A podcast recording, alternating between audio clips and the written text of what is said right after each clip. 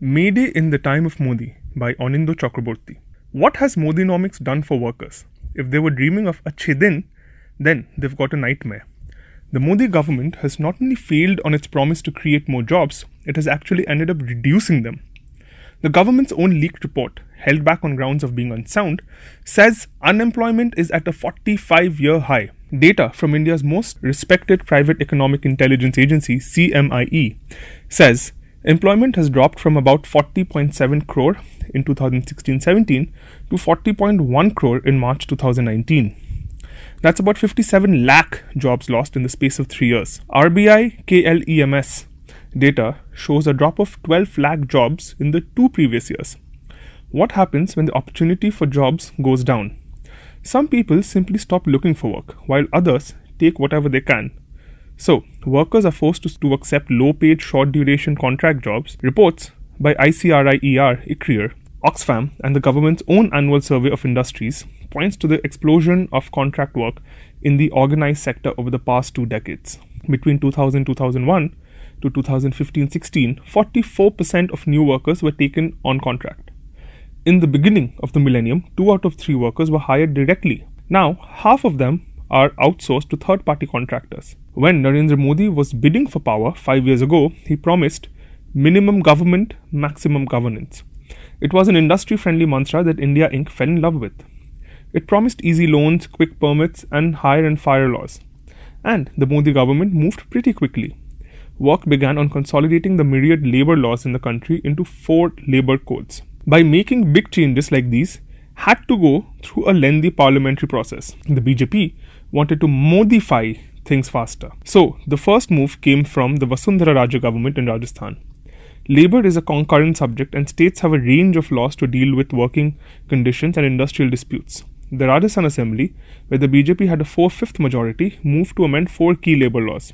The first change allowed factories with less than 300 employees to fire workers without any prior permission from authorities. This reversed a 1982 law that had set the threshold at 100 employees. Rajasthan also modified threshold limits to keep a larger number of units out of the purview of the Factories Act, which lays down rules for working conditions. Employers were also allowed to ask workers to do 100 hours of overtime per quarter, raising the workday to 10 hours and the work week to 60 hours.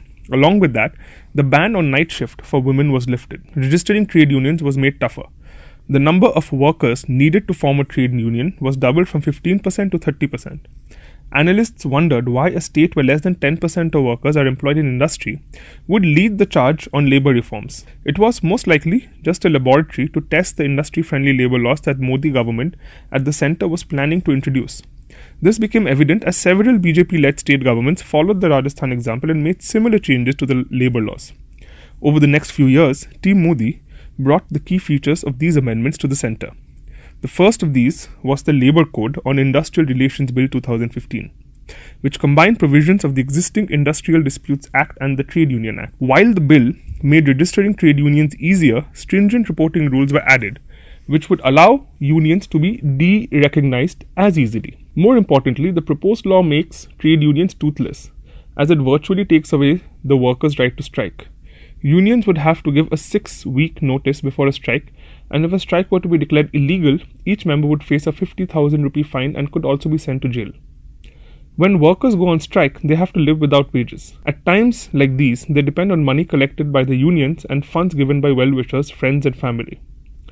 The new labor law proposes to punish anyone who gives monetary support to a strike that has been declared illegal, while there are identical harsh provisions against employers in case of an illegal lockout.